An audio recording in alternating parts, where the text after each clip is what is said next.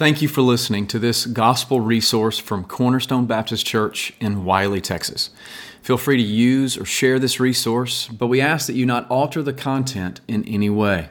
For more information about Cornerstone Baptist Church, please visit us at cornerstonewylie.org. Well, let's open God's Word now to Revelation chapter 11. Revelation chapter 11. What a comforting song. A comforting song in that it grabs the truths of Scripture and pulls them together. Things like Jesus saying, I will never leave you. I will never forsake you and turn away from you. Things like the Apostle Paul reminding us that the God who began a good work in us will bring it to completion. He will bring it to completion at the day of Christ. Or the Apostle Paul's words in Romans that there is nothing in all of creation that can separate us from the love of God in Christ Jesus. What a comfort. In Revelation chapter 11, we see an interesting picture, a, a, beautiful picture, really, and some, some difficult things that we're going to have to try to understand. In the midst of our study in the Revelation, we are seeing that God is pouring out his judgment upon the unbelieving world. And as I've stated over the last 26 or 27 weeks in preaching through this book, I don't believe that this includes God removing his people from the earth at that time. But he will strengthen us so that we will endure it. And so, those truths, those things that, that we just sung about, those scriptures that I just referenced, they come to, to rest upon passages like this and help us to understand it and appropriate it so that we can be comforted by it. In Revelation chapter 11, I'm only going to deal with a few verses today, and I'll explain why in a moment. But what I'd like to do is I'd like to read from uh, verse 1 all the way through verse 13, maybe even 14, um, just so that we can see the broader context, and then we'll back up and we'll look at the few verses that I've mentioned. So if you have your copy of God's Word open, would you look as I read the text? And this is John the apostle of the Lord, receiving this vision from Christ, then I was given a measuring rod like a staff. And I was told, Rise and measure the temple of God and the altar and those who worship there. But do not measure the court outside the temple. Leave that out, for it is given over to the nations, and they will trample the holy city of God for 42 months. And I will grant authority to my two witnesses, and they will prophesy for 1,260 days, clothed in sackcloth. These are the two olive trees and the two lampstands that stand before the Lord of the earth. And if anyone would harm them, fire pours from their mouth and consumes their foes. If anyone would harm them, this is how he is doomed to be killed. They have the power to shut the sky that no rain may fall during the days of their prophesying. And they have power over the waters to turn them into blood and to strike the earth with every kind of plague as often as they desire. And when they have finished their testimony, the beast that rises from the bottomless pit will make war on them and conquer them and kill them. And their dead bodies will lie in the street of the great city that symbolically is called Sodom and Egypt, where their Lord was crucified. For three and a half days, some of the peoples and tribes and languages and nations will gaze at their dead bodies and refuse to let them be placed in a tomb. And those who dwell on the earth will rejoice over them and make merry and exchange presents, because these two prophets had been a torment to those who dwell on the earth. But after the three and a half days, a breath of life from God entered them, and they stood up on their feet, and great fear fell on those who saw them. Then they heard a loud voice from heaven saying to them, Come up here. And they went up to heaven in a cloud. And their enemies watched them. And at that hour there was a great earthquake, and a tenth of the city fell. 7,000 people were killed in the earthquake, and the rest were terrified and gave glory to God, to the God of heaven. The second woe has passed. Behold, the third woe is soon to come. This is God's word. Would you pray with me? Father, we thank you for your word, that you have revealed amazing things to us in it. You have revealed yourself to us. You have revealed us to ourselves. You have revealed your plan of redemption and salvation through Christ our Lord, your Son. And you have even given us things like this as direction for how we are to live our lives as believers in this world, though persecution and suffering will result from our desire to be faithful to you.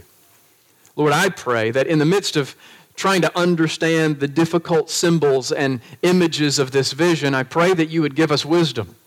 I pray that your word would speak powerfully, that you would focus our hearts and our minds and our lives in such a way that we can receive from you what you have given with understanding. And we can go from this place with confidence. So have your way with us now. Empower me as your servant to preach your word faithfully.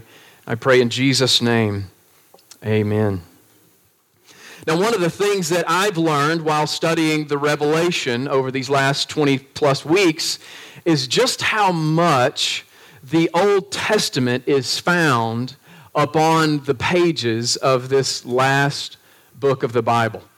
And I've been trying to point that out along the way. Um, I haven't pointed out all of the references, but with the turn of every page, we see Old Testament references jumping out at us. And I personally have just been amazed at how much this book, that is about the future hope of God's people, is looking back to the truths that have been revealed in the past. Isn't that interesting? This book about the future is completely reliant on what has been said and revealed in the past.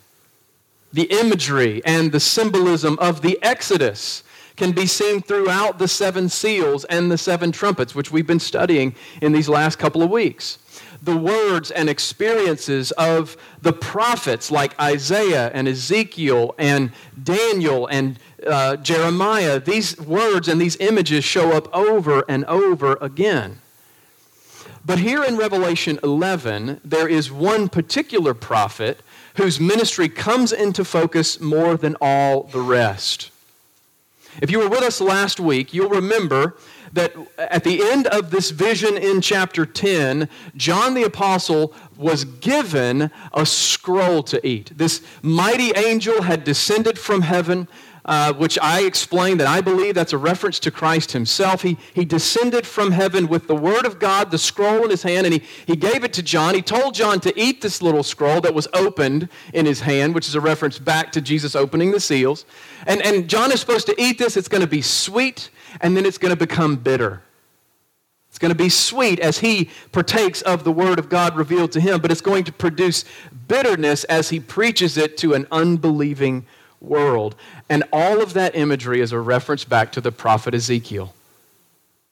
Everything there is a reference back to the prophet Ezekiel.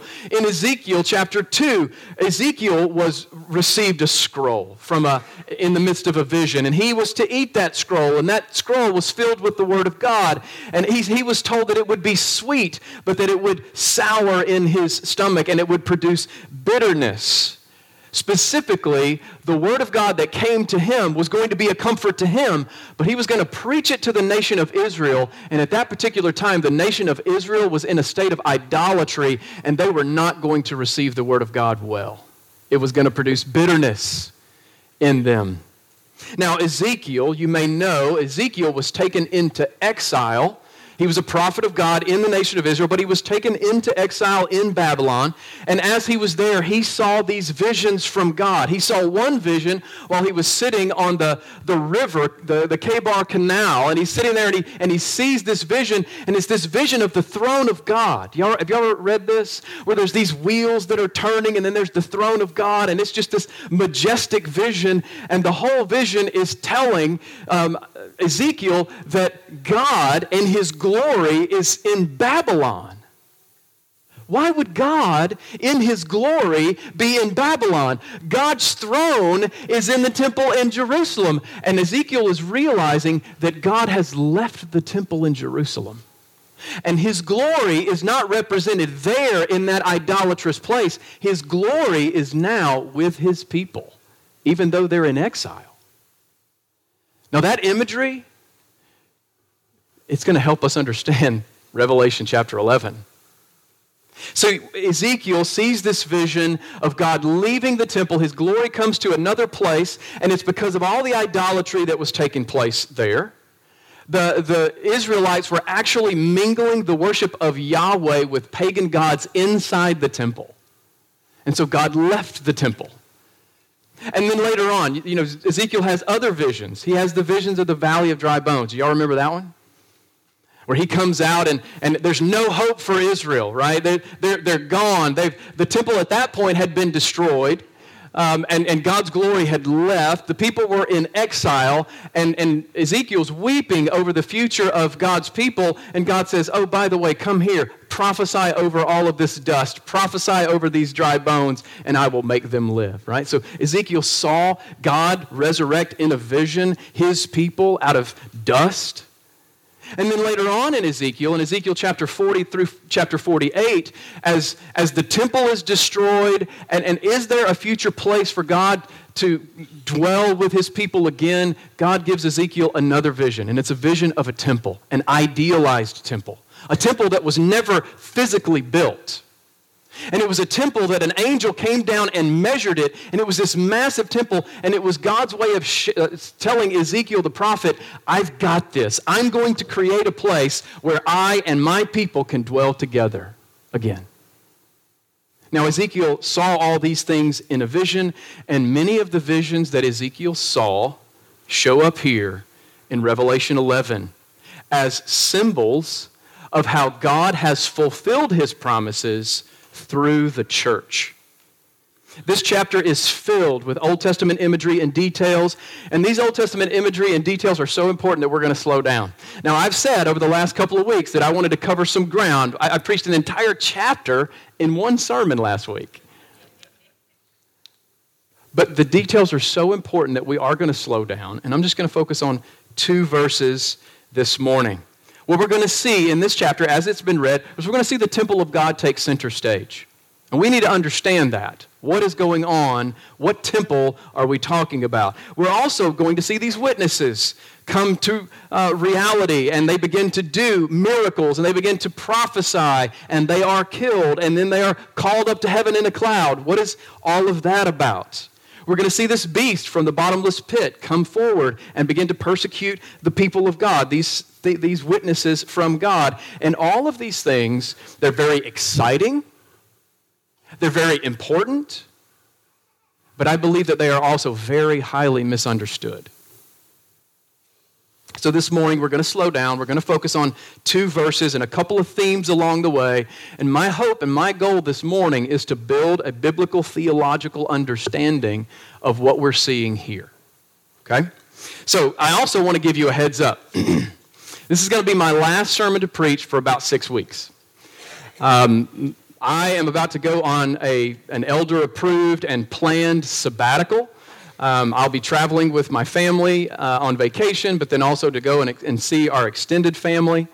Um, the elders are going to step in and they're going to be preaching. Jeff's going to be back in July. He's going to preach through a series on the Messianic Psalms, which I think is going to be outstanding. We will be here for a lot of that time, but I won't be in the pulpit again until the first Sunday in August. But I will make you this promise. When I step back in the pulpit, I'm going to pick up with verse 3 and we'll just keep studying the book together. Yeah. All right, one last thing by way of introduction. Um, as Providence directed, last week, Breck covered some of the, the same theological concepts that I'm talking about in Revelation 11, and he covered those last week, or at least introduced those last week in his uh, lesson on Psalm 87 when he was focusing in on the concept of Zion, right? And the temple of God. He, he, referenced both of those things. He talked about the temple of God and the city of Zion as they exist in their new covenant form and reality. And he made the claims that I think are absolutely accurate. The temple of God is no longer a brick and mortar building resting on a hill in Jerusalem. The temple is the church. The living body of believers in whom the Spirit of God dwells today.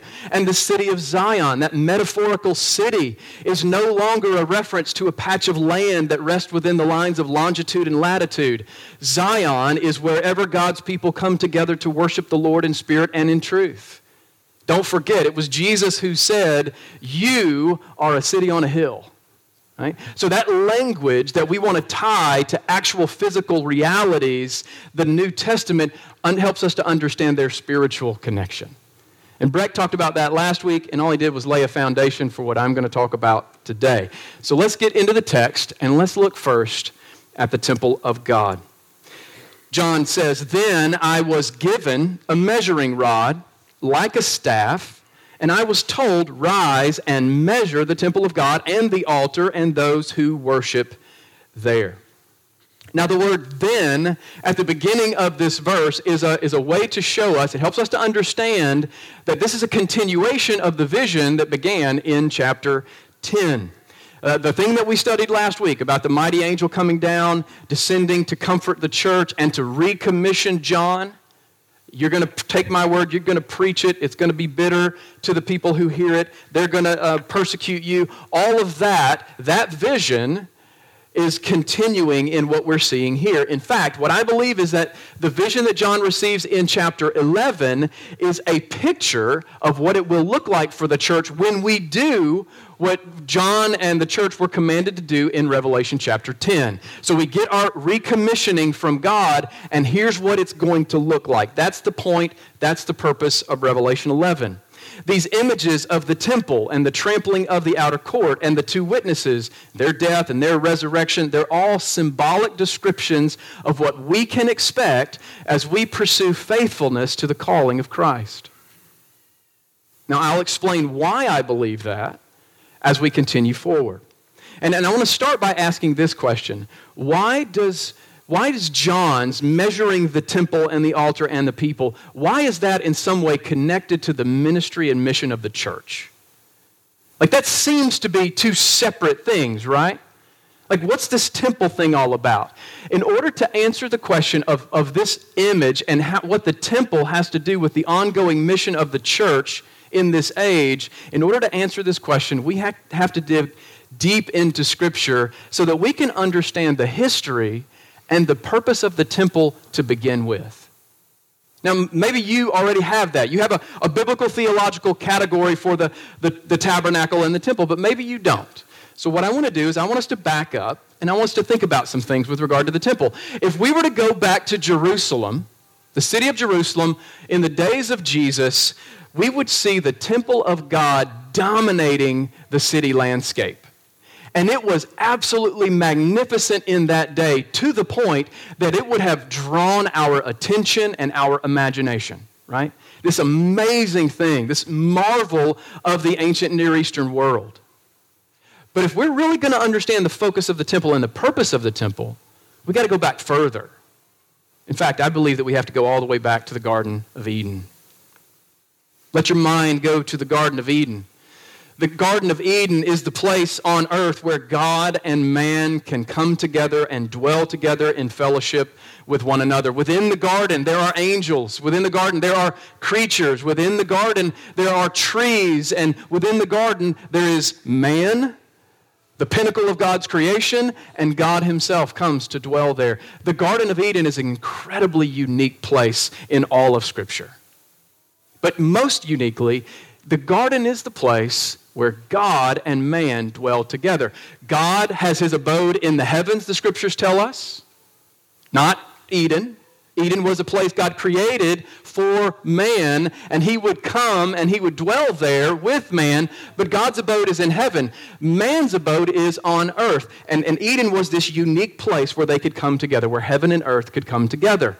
The Creator and His creatures were able to dwell together in the same space because prior to Genesis 3, there was no sin to separate God from His people. There was no sin to, to mar anything within creation. But when sin entered the story, what happens to this place where God and man dwell together? It no longer exists. We no longer have access to it. Man is made to leave, not God, right? Man is made to leave. In fact, man was told, Adam and Eve were told to go east of the garden. They were to go to the east because they could not come back into God's presence. The ability for man to do that was completely lost because of sin. But that changed in time as God spoke to Moses and he gave him instructions on how to create a place on earth where God and man could come back together again. Do y'all remember this? It was the tabernacle. The tabernacle represented this new dwelling place for God on earth. It wasn't his home. His home is still in heaven, but this was this place where God could come and he could dwell among his people. And it was a place where man could come back into God's presence. And by the way, man had to come back into God's presence the same way man went out. In order to get out of the garden, they had to go past the trees and not eat of them. In order to go past the, uh, out of the garden, they had to go past the cherubim with the flaming sword, and they had to go to the east. And you might have known this, but the tabernacle was actually as- associated in such a way that they had to come from the east in a westward direction to get back to God. They had to come past the, the veil and the, the cherubim that was embroidered there, and they would come into the holy place where there were trees, literally almond blossoms on the walls, and there were creatures that were etched upon the walls, and then they could come back into the Holy of Holies, only the high priest once a year. But they had to come back in the same way they went out. But the tabernacle represented this place upon earth where God and man could now dwell together again. And you might know the history of the tabernacle. The tabernacle gave way to the temple. The temple was designed, and it was, it was, well, it was King David's design to build a temple. God says, You're not going to build me a temple. Solomon was able to build a temple. Solomon was one of the wealthiest Israelites to ever live, uh, one of the wealthiest men on the planet at that time, and he built this magnificent temple. And you can see videos of this, the reimagined understanding of the, the Temple of Solomon. You can see that kind of stuff on YouTube, maybe in some of the books or even study Bibles you have. But the, the Temple of Solomon was absolutely breathtaking. But it didn't last that long.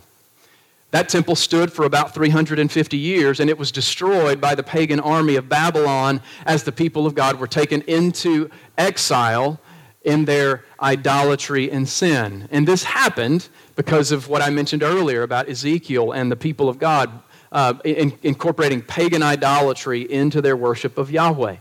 Now, years later, the, the temple was rebuilt, and it was rebuilt during the ministry of Ezra and Nehemiah, the post exilic prophets. And, and this tabernacle or this temple that they built was a pale reflection of Solomon's temple. And then later on, several hundred years after that, um, you have the temple of Herod. Herod commissioned the building of an even grander temple, and it was absolutely breathtaking and amazing. And that was the temple that stood in Jerusalem in the days of Jesus. But you know some things about that temple as well, right? If you know your New Testament, then you know that even though the temple was beautiful, Jesus did not think very highly about the religious leaders who were inhabiting that temple. He would go to the temple and he would drive them out and he would rebuke them for their idolatry and for their corruption. They were corrupting not only the teaching of God, because they were elevating their teaching over the teaching of God, but they were also corrupting the work that went on within the temple. And Jesus said some pretty some pretty wild things. He told the people, this is in John 2, he told the people, destroy this temple and in 3 days I will rebuild it. Now, later on, as he prophesies about the future, Jesus does prophesy about the actual destruction of the temple in Jerusalem, and he never talks about it being rebuilt. But when he says, If you destroy this temple, I will rebuild it in three days, he was talking about his body.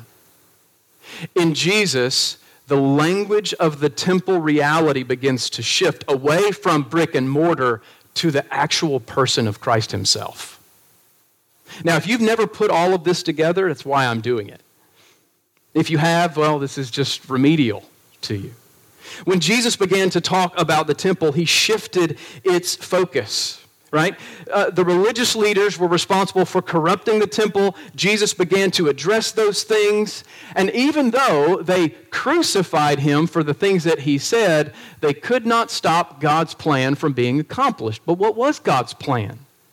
Well, God's plan was that his son would come and give his life on the cross to save us from our sins so that we could be reconciled to God not through a temple structure, not through that Old Testament sacrificial system, but through the fulfillment of it in Christ himself.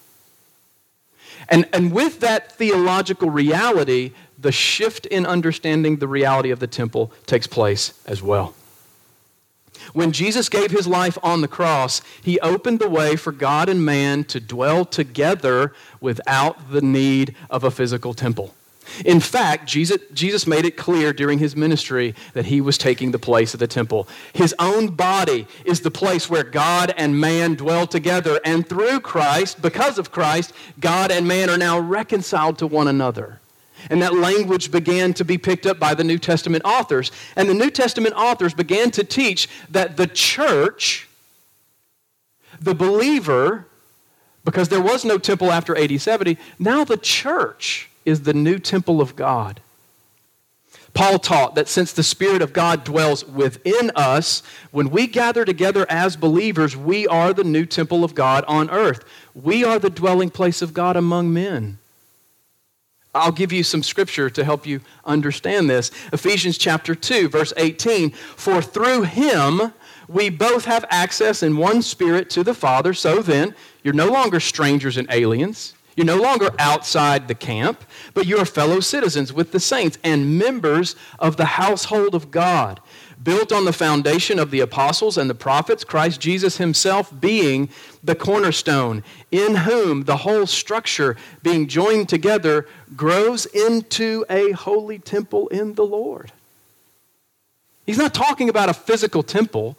He's talking about the body of believers, both Jews and Greeks who trust in Christ, are now growing into, in a spiritual sense, the temple of God, in whom you also are being built together into a dwelling place for God by the Spirit. All right, you're not convinced. Okay, let's keep going. Peter. Peter talked about this the same way, and we read it earlier. Peter says, As you come to him, a living stone, rejected by men, but in the sight of God chosen and precious, you yourselves, like living stones, are being built up as a spiritual house. Peter's using construction terminology to help us understand what's going on with the church. God is using us to build his temple on earth. And it's not going to be held together with mortar. We're living stones. I don't know if you've ever seen that language. I hope you have. He goes on and he says, We are being built up as a spiritual house to be a holy priesthood, to offer spiritual sacrifices acceptable to God through Jesus Christ. You're not convinced. All right, here's more. The writer of Hebrews systematically teaches that the old temple has given way to the new temple. The old system has been fulfilled in the new, and the old covenant has been replaced by a better covenant, he says. A covenant that's been sealed by the life, death, and resurrection of Jesus Christ. A physical temple is no longer necessary because the spiritual temple is better in every way. That's what the writer of Hebrews tells us and not just the writer of Hebrews. Here's a, a, pretty convincing verse from 1 Corinthians chapter 3 and verse 16. Do you not know that you are God's temple and God's spirit dwells in you? If anyone destroys God's temple, God will destroy him, for God's temple is holy, and you are that temple. Do you know why we're called holy? Because the Spirit of God dwells in us. We're also called the temple because the Spirit of God dwells in us. This language is all over the New Testament. And the point is to say that the new covenant concept of the temple is no longer a physical building in, within a, a patch of land in lines and longitude and latitude. It's the church. The Spirit of God dwells in us. The sacrifice of Christ brings us into God's presence. The barriers to God have been removed by Jesus, and we now even have access to his throne. We're invited to come into the Holy of Holies boldly because of what Christ has accomplished. And not only has the New Testament been teaching this, but I've been trying to gently point it out through the revelation As John is able to come into the presence of God's throne, that's access to him through Christ, the slain lamb that's sitting right there beside the Father. All of the language of the New Testament, as well as the language of the Revelation, is helping us to understand that we are the temple of God. So, how does this help us make sense of the command for John to measure the temple? Well, it, it helps us to understand what temple God has in mind here. As you might expect, and as you might believe, there are a couple different views on this, right? So there are at least two prominent views on how we should view the temple in this Revelation 11 passage as a literal physical temple. Uh, there's a, a view known as the preterist view that teaches that all of Revelation 11 and the measuring of the temple and the two witnesses and all of that is to be understood for the most part literally, and that it is supposed to have happened prior to AD 70 when the actual temple of God, Herod's temple, was destroyed. Now, I reject that view mainly because I don't think that the, the, the book of Revelation was written prior to AD 70. I believe and taught months ago that it was written in AD 90, and most of the, the New, if not all of the uh, early church fathers, are going to consistently say that the Revelation was written late, not early, which would have meant it after the temple was destroyed. So the preterist views this Revelation 11 as something that happened in the past. Now, then there's the dispensationalist, which is a futurist view, and the dispensationalist interpretation says that it is literal and it is physical, but it's going to happen in the future. The dispensationalist futurist view interprets this passage and says that we should expect a literal temple to be constructed in Jerusalem in the future. And this view says that worshiping, those who are worshiping in the temple that are not supposed to be measured in all the different things that are happening here, that the ones that are inside the temple near the altar worshiping is a reference to a future remnant of ethnic Jews who are coming back into favor with God, and that the measuring of the temple and the altar is a symbol. I love this. There's a literal and then there's a symbolic all within one thing. So it, the, the, the temple is literal, the you know, Jews coming back into God's favor is literal, but the measuring of the temple is symbolic of God's protection over them during the latter days. And some of you might hold that view, right? I've kind of pointed out along the way. It's fine if you hold that view, it falls within the bounds of orthodoxy. I just don't hold to that view myself. The dispensationalist view is the prevailing view among many evangelicals today, but I believe that it goes against the New Testament understanding that I just laid out for you about the shift in our understanding of the temple of God because of Christ. I think the dispensationalist gets, dispensationalist gets that wrong. What Christ did was he made rendered completely unnecessary a temple structure and a sacrificial system that went with it. Here's one of the commentators that I read. His name is Joel Beeke, and I think he summarizes it well. He says the temple was a place for sacrificing animals to atone for sin. But Christ's death put an end to all those sacrifices. When Jesus died on the cross, the veil of the temple was torn in two from top to bottom. And this signified that God was putting an end to the symbol, meaning the temple and all of the stuff that went with it. He was putting an end to that because the reality, Christ, and the Spirit of God dwelling in his people, that had actually come. The temple is no longer necessary. And it will never be necessary again. The Jews of Jesus' day largely rejected their Messiah, not all of them. John was a Jew, but they largely rejected the Messiah as a nation. They rejected his sacrifice, and God removed the temple from the earth because the sacrifice of his son rendered it completely unnecessary. And here's my argument for why I don't believe that the dispensationalists get this right. For future Jews to rebuild a temple would be a further rejection of Christ's death and would thereby be an act of idolatry. And I know that's strong language. And you may disagree with that, and that's fine. I don't believe it would be an act of genuine worship. I believe that the dispensationalist position represents a revival of an old covenant temple and sacrificial system which Christ abolished forever. So if you hold to that view, okay, you've got some questions to ask. and answer. And so do I. I get that. But I, I think that this vision is telling us that we should not be expecting a new earthly temple to be built in the future in Jerusalem. Rather, this is a reference to the true temple that exists today as all of those who trust in Christ by faith. That's what this vision is all about. The temple in Revelation 11 is a symbolic reference to the church because that is now the place on earth where God's Spirit dwells, and it will be the place on earth where God's Spirit dwells until Christ returns. Now, where I do agree with dispensationalists is that the measuring of the temple is symbolic of God's protection over his people. I believe that the measuring here is similar to the meaning of the sealing of believers back in Revelation 7. Do y'all remember that? If you're visiting with us and you haven't been with us in this study, then I'm going to say things that you haven't heard. But for those of you who've been in this study, you remember back in chapter 7 when God tells the four winds to wait and he seals all his believers and he seals us to protect us from the judgment that he's going to unleash?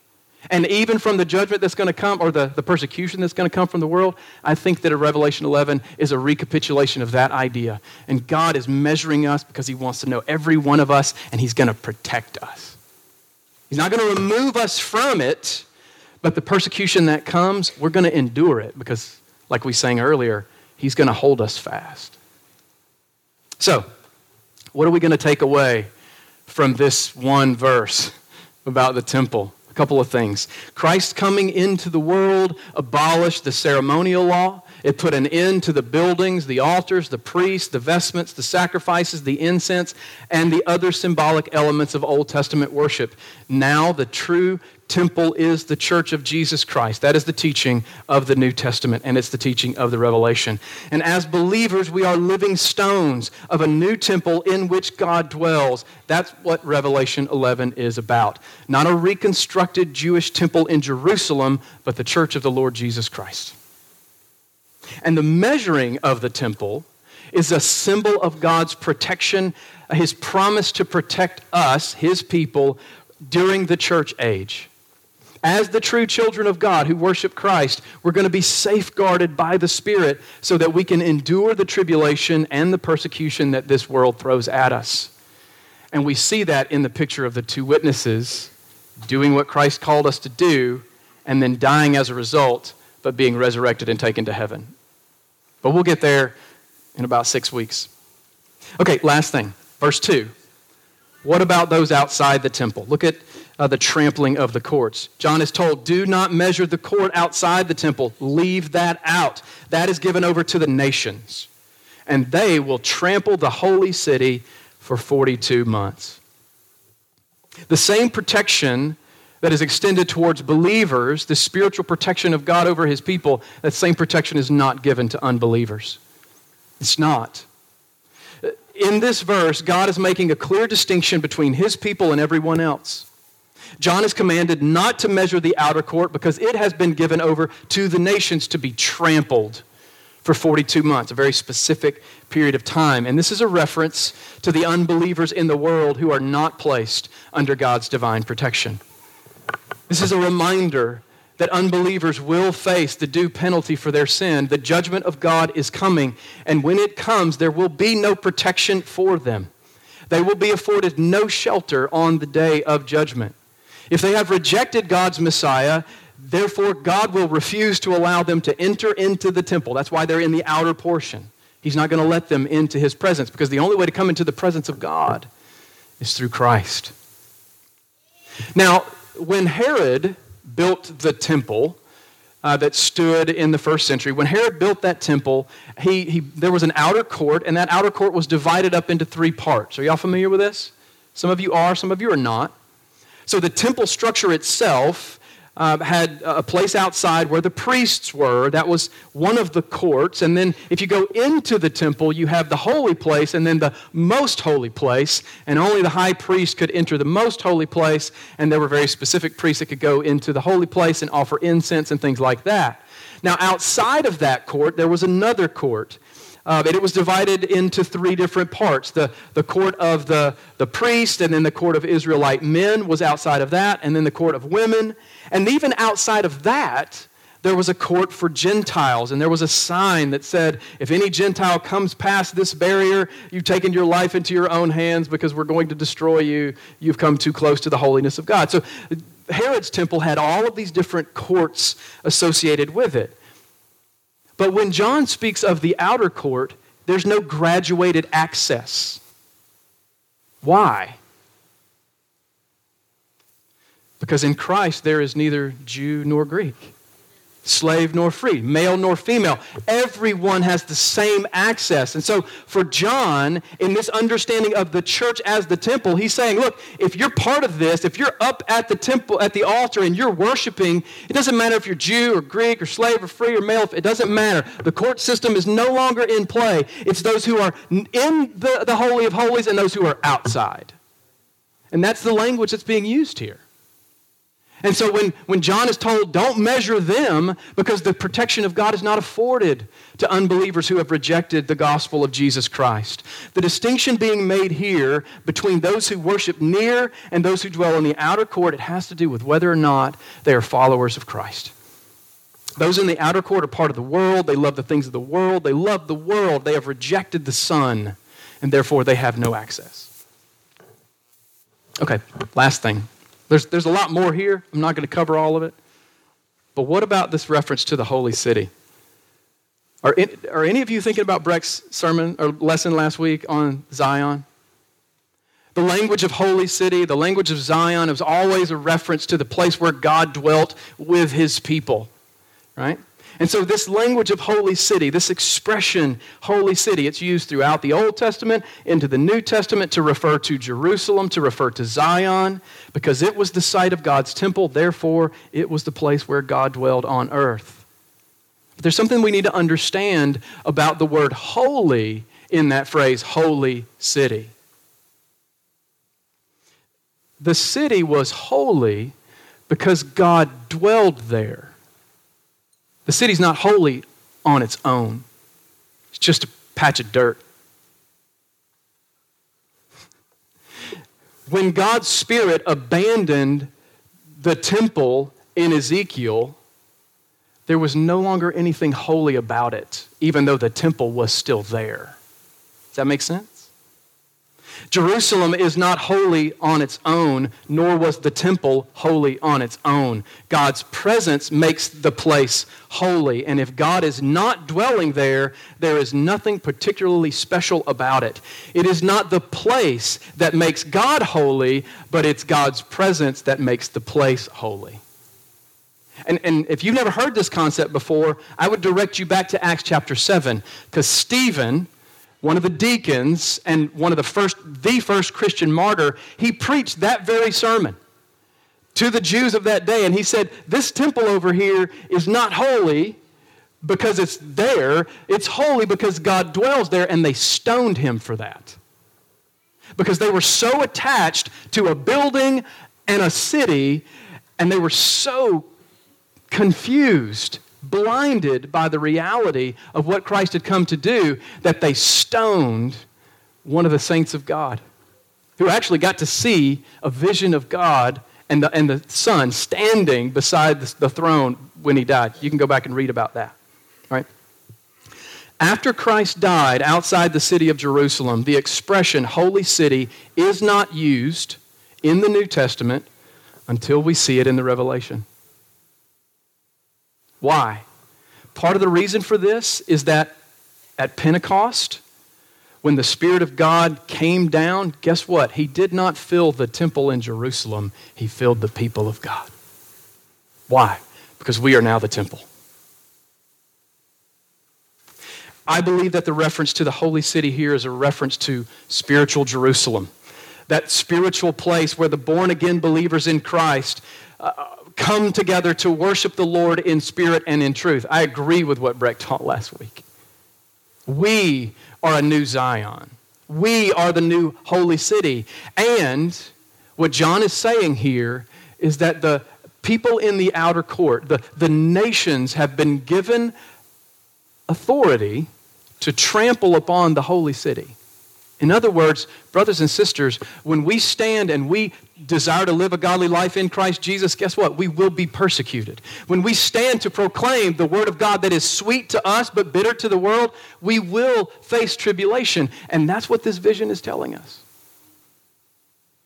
And it's going to happen for 42 months. Now, I know it's 1210. I'm not going to try to explain 42 months today.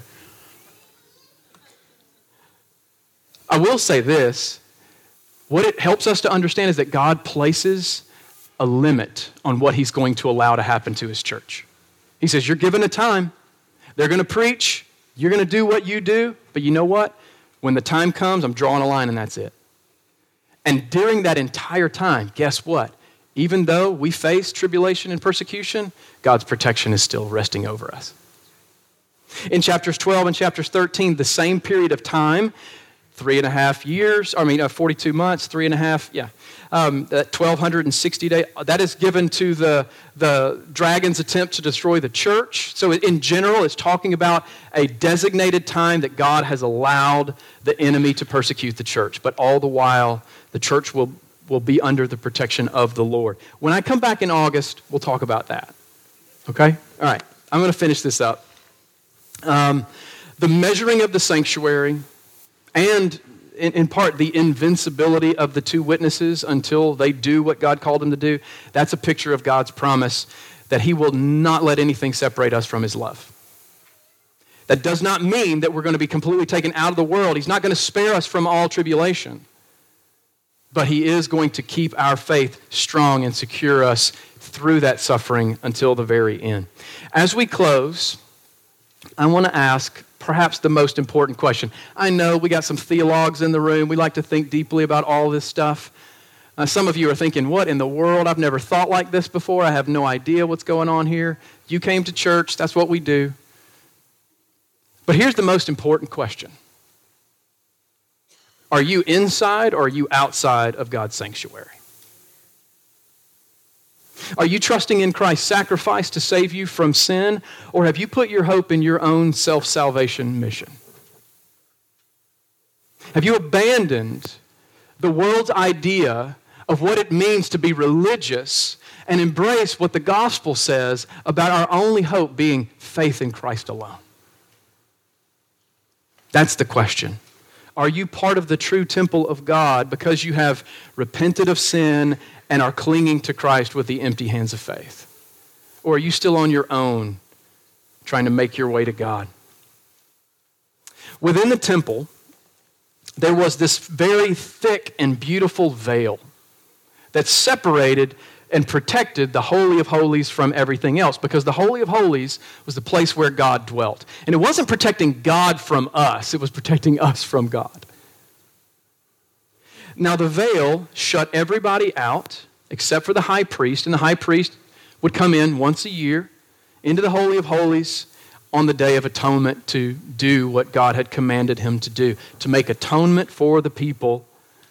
But when Jesus died on the cross, you may remember this, that veil separating God from sinful man, that veil was torn from top to bottom, a symbol that God did it and he did it to open the way into access to God because of what Christ had accomplished on the cross. And it happened, according to the, the Gospels, at the moment when Christ said, It is finished. Because that temple structure and everything that went along with it was pointing forward to Him. And once it had done its job, it is no longer necessary. Because now it's all about Jesus. He's the one who has opened the way to God. You don't need to wait for a new temple to be rebuilt. You simply need to embrace Christ as the Savior who cleanses you from sin and brings you back into God's presence. Let me pray for you. Father, I thank you for your word. I thank you for this truth. And though it is challenging, though it is difficult, and though it is deep in its understanding and its application. Lord, I pray that our time here today was not just spent so that we can wrangle over theological positions, but my hope and prayer is that we can walk from this place having a better understanding of what your word teaches us. Because it's in your word that we find life and, and hope and direction. It's in your word where you communicate your truth to us. So help us to hold fast to the truth of your word. And help us to be comforted by it and directed by it. And for those among us who have not yet put their hope in Christ, Lord, I pray that you would open their hearts and their minds to see their need of a Savior because they are sinners like the rest of us. And Christ is the only Savior that you have provided to forgive us and bring us back into your presence. So would you open their heart to receive the Lord today? I pray in Jesus' name. Amen.